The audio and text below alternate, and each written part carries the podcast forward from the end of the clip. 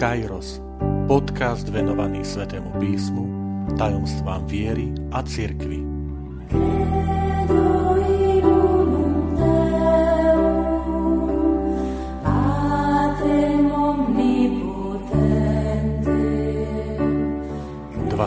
Tretia časť Ježišova posledná večera.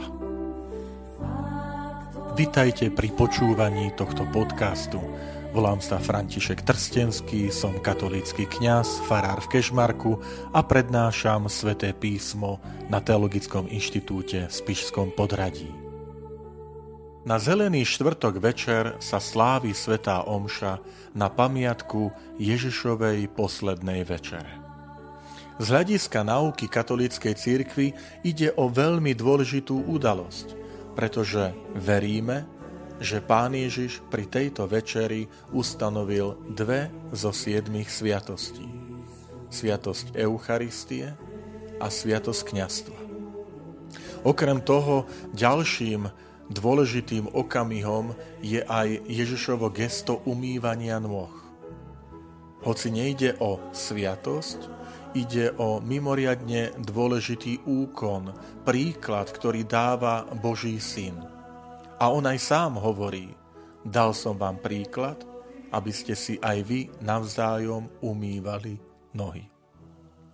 V tejto práci, ktorá patrila otrokom, Boží syn nám zanechal príklad služby, príklad pokory jedného voči druhému, ktorý máme nasledovať aj my ako Ježišovi učeníci. Poďme sa pozrieť bližšie, keď otvoríme Evanielia, čo nám hovoria o tejto Ježišovej poslednej večeri. Najskôr začnem konštatovaním, že všetci štyria evanielisti sa zhodujú, že pán Ježiš zomrel v piatok. Napríklad evangelista Marek 15. kapitole 42. verš hovorí, keď sa už zvečerilo, keďže bol prípravný deň, čiže deň pred sobotou, vojaci sňali z krížov telá Ježiša a tých, čo boli s ním ukrižovaní. Ale nás zaujíma ten údaj, že to bol prípravný deň, čiže deň pred sobotou. To znamená piatok. Podobne to hovorí Matúš, Lukáš a aj Ján, ten posledne menovaný v 19. kapitole 31. verš hovorí, keďže bol prípravný deň, Židia požiadali Piláta, aby ukrižovaným polámali nohy a sňali ich, aby nezostali telá na kríži v sobotu, pretože v tú sobotu bol veľký sviatok. Takže je tu jasná zhoda, že pán Ježiš zomrel na kríži v piatok. A od tohto sa odvíja teraz ďalší krok, že všetci štyria evanielisti, a k ním sa ešte aj pridáva apoštol Pavol vo svojich listoch, sa zhodujú, že večer pred umúčením, teda večer pred piatkom, pán Ježiš slávil poslednú večeru.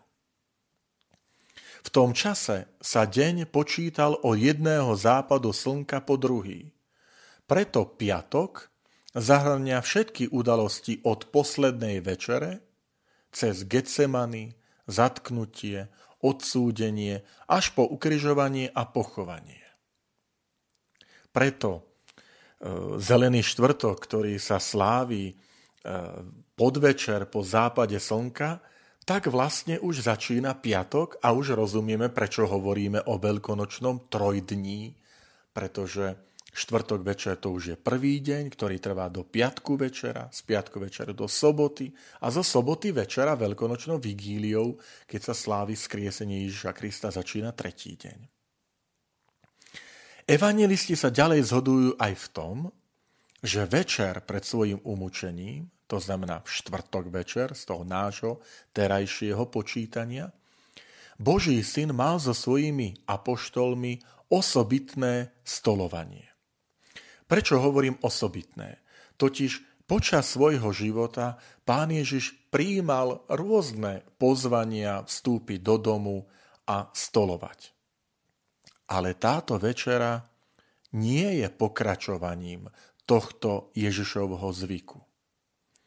Pri iných príležitostiach pán Ježiš stoloval s hriešnikmi, mýtnikmi. Teraz si sadá k stolu len s úzkým okruhom dvanástich. Nikto iný pri tejto večeri nebol prítomný, evanilisti niko iného nespomínajú. Už aj to je zvláštne, že je to stolovanie, ktoré sa koná večer. My sme zvyknutí na ostatné e, tie opisy Ježišovho stolovania, že buď ten evangelista tam ten časový údaj neuvádza, alebo to bolo v priebehu dňa. Jediné, možno čo nám teraz napadá, sú emauskí učeníci, keď sa zvečerilo, pozývajú ho, aby stoloval s nimi. Táto e, časť chce byť zameraná na jednu dôležitú otázku. Aký charakter, čím vlastne bola tá posledná večera Ježiša Krista? Z pohľadu tej doby, samozrejme. Keď si otvoríme Evangelium podľa Marka, Matúša a Lukáša, tak keď tam čítame opis tejto Ježišovej poslednej večere, tak sa zdá, že pán Ježiš ju slávil na spôsob židovskej veľkonočnej večere. Totiž spomínajú evanilisti, že pri tejto večeri jedli veľkonočného baránka. Napríklad stačí si otvoriť evanilistu Marka, 14. kapitola a tam čítame v prvý deň sviatkov nekvasených chlebov, keď zabíjali veľkonočného baránka, povedali moje učeníci, kde ti máme ísť pripraviť veľkonočnú večeru.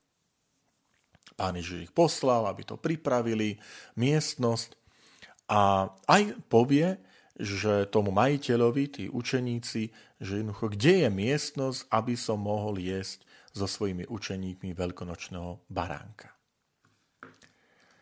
Keď však zalistujeme do Evanielia podľa Jána, tak pozorný čitateľ si všimne, že Evangelium podľa Jána predstavuje veci odlišným spôsobom. Vo chvíli, keď Ježiš stojí pred Pilátom, ktorý ho súdi, Židia ešte nejedli veľkonočného baránka. Lebo Ján povie, od Kajfáša viedli Ježiša do vládnej budovy, bolo už ráno, ale oni do vládnej budovy nevošli, aby sa nepoškvrnili a mohli jesť veľkonočného baránka. To znamená, večer ešte len budú jesť veľkonočného baránka. No ale v ten večer podľa Jána už Ježiš bol mŕtvy a bol pochovaný v hrobe. To znamená, Evangelista Ján sa zhoduje s ostatnými troma evangelistami, ktorých odborne nazývame synoptici, Marek, Matúš, Lukáš, v tom, že pán Ježiš zomrel v piatok. Taktiež sa zhoduje v tom, že večer pred svojim umúčením pán Ježiš slávil so svojimi apoštolmi poslednú večeru. Ale v tom, čo je rozdiel, podľa Jána táto Ježišova večera nemala charakter, nebola usporiadaná podľa židovskej veľkonočnej večere, ale mala odlišný priebeh. Samozrejme, hneď poviem, že z hľadiska vieroučného, z hľadiska pravdy viery, nič sa nemení na tom, že počas tejto poslednej Ježišovej večere pán Ježiš ustanovil sviatosť Eucharistie, sviatosť kňastva. Nás skôr zaujíma, že z pohľadu toho historického, či tá večera mala usporiadanie podľa židovskej veľkonočnej večere, alebo to bola osobitná večera, ktorá niektoré prvky mala podobné, podobné s touto židovskou veľkonočnou večerou, ale nebola to židovská veľkonočná večera. Ja len pripomeniem, že Židia na Veľkú noc e, večer slávia túto večeru, ktorá sa nazýva Seder, ktorou si pripomínajú zázračné vyslobodenie z Egypta a vtedy to stolovanie má presný svoj poriadok, že je tam poriadok, kedy jedia nekvasený chlieb, kedy si umýjú ruky, kedy e, pijú prvý pohár vína, druhý, tretí, štvrtý, hej, to sú síce z neskoršieho obdobia, e, informácie, že takýmto spôsobom to prebiehalo, kedy jedia opekaného baránka alebo pečeného baránka, preto ten názov teda seder, že má tento presný poriadok. A podľa tých troch evangelistov by pán Ježiš takýmto spôsobom slávil tú tú svoju poslednú večeru.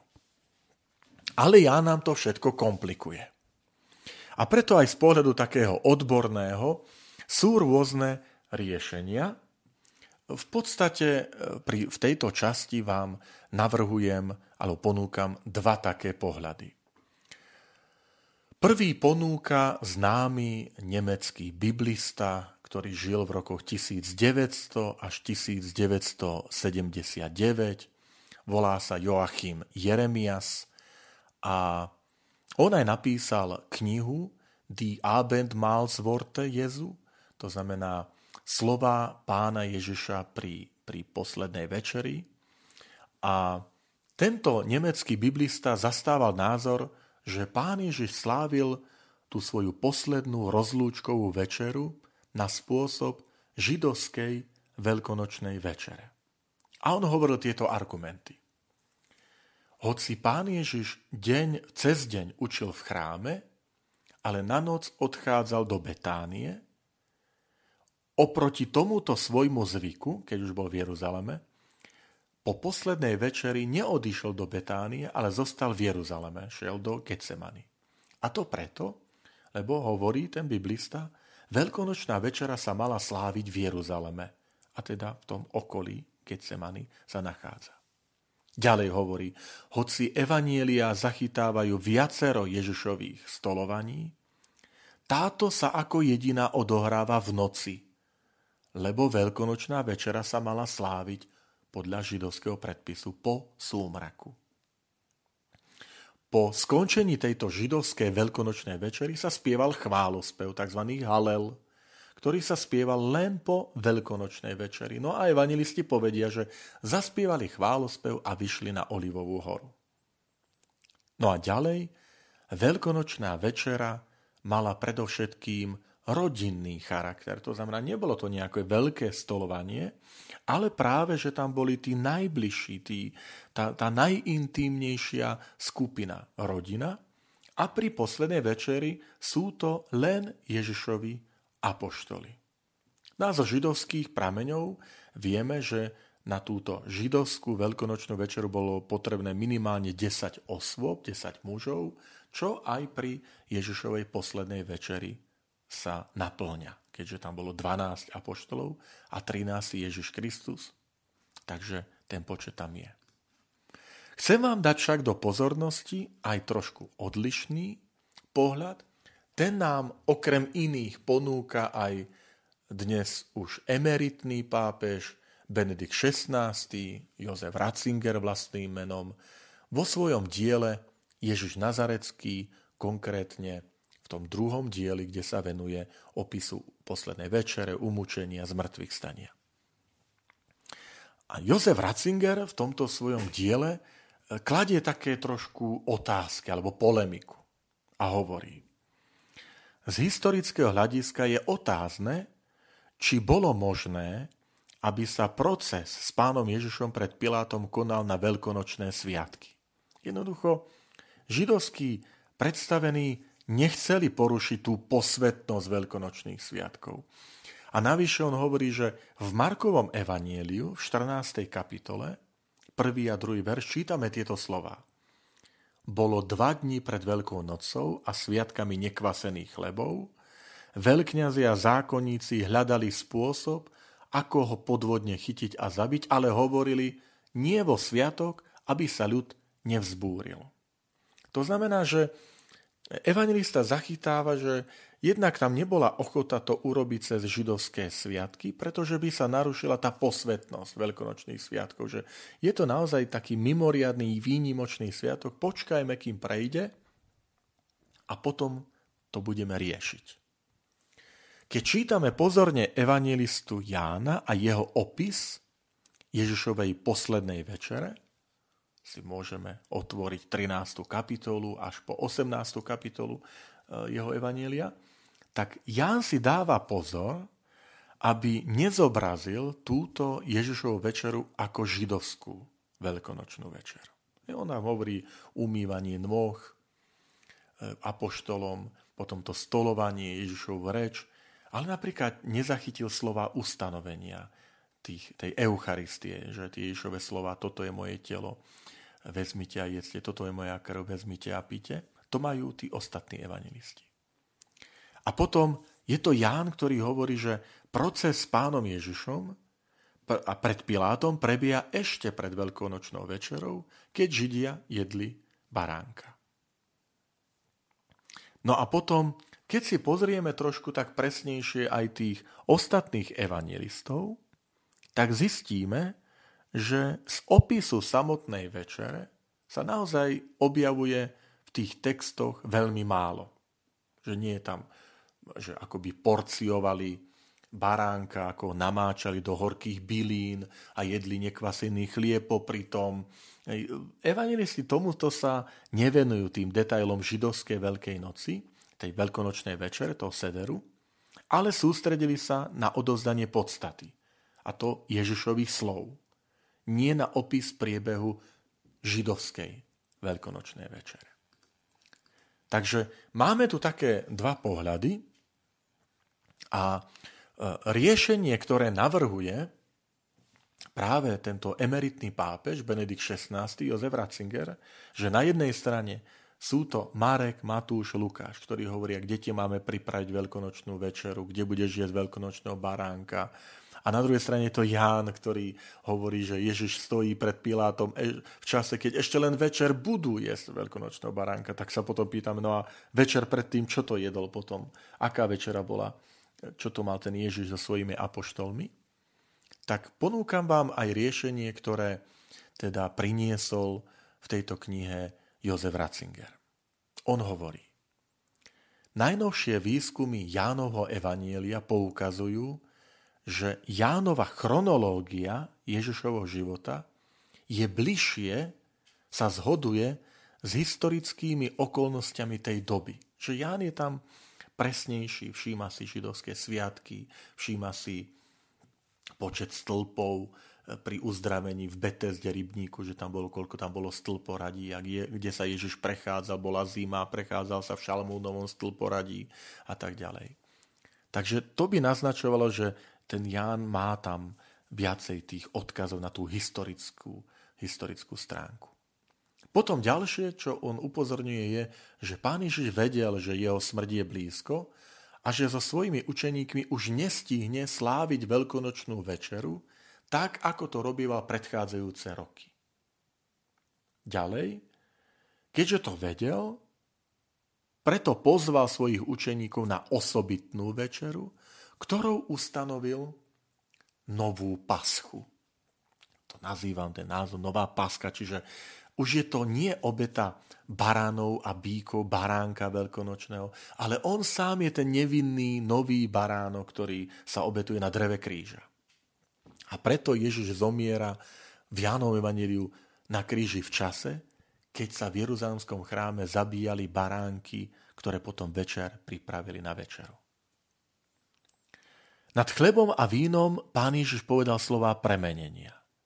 A týmto obradom ukázal na vnútorný súvis tohto nového stolovania, tejto výnimočnosti, ktorú my si sprítomňujeme každou svetou omšou, so svojou smrťou a zmrtvých staní. No a potom aj najstaršie svedectvo, ktorými sú listy Apoštola Pavla, v ktorých Pavol hovorí o Ježišovi Kristovi, tak si všimnime, že on hovorí o Ježišovi Kristovi ako o obetovanom veľkonočnom baránkovi. Napríklad to je v prvom liste Korintianom 5. kapitola 7. verš.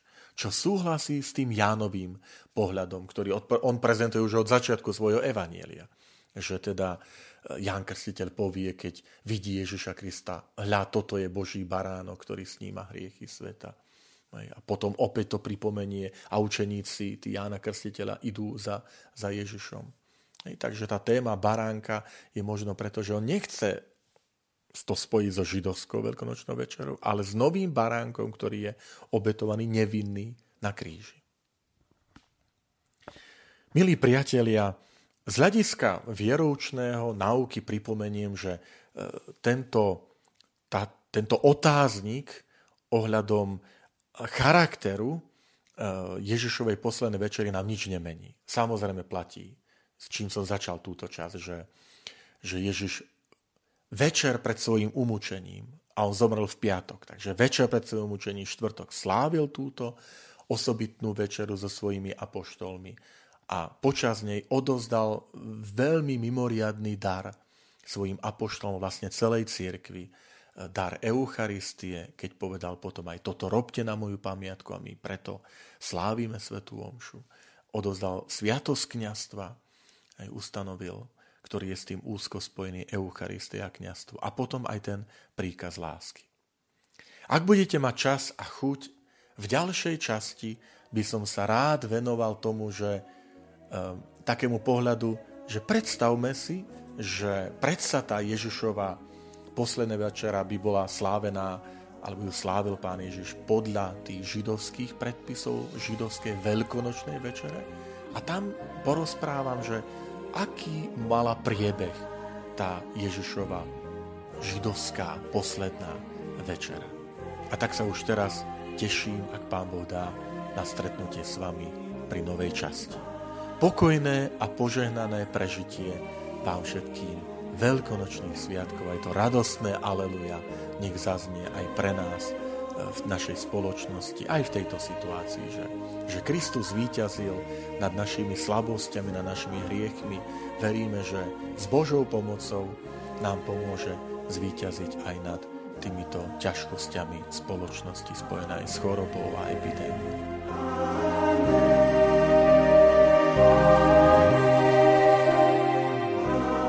Ďakujem, že ste počúvali tento podcast. Teším sa na ďalšie stretnutie s vami.